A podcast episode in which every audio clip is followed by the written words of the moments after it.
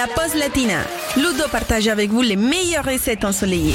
Allez, c'est reparti aujourd'hui avec une recette très originale. Je vous propose un cheesecake salé aux pommes de terre, au paprika et chips de bacon. Il fallait y penser. C'est à la fois original et plein de saveurs. Alors on attaque tout de suite la liste des ingrédients pour 4 personnes.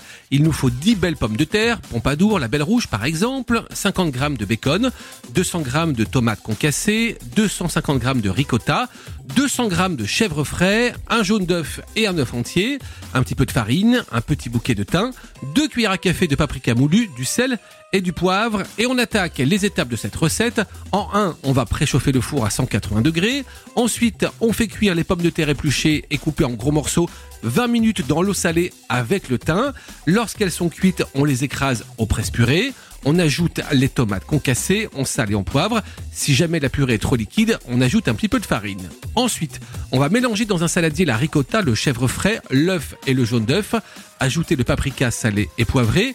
Et puis on va disposer au fond d'un emporte-pièce la purée à la tomate. On va bien tasser, on va lisser et on va verser par-dessus la préparation au fromage.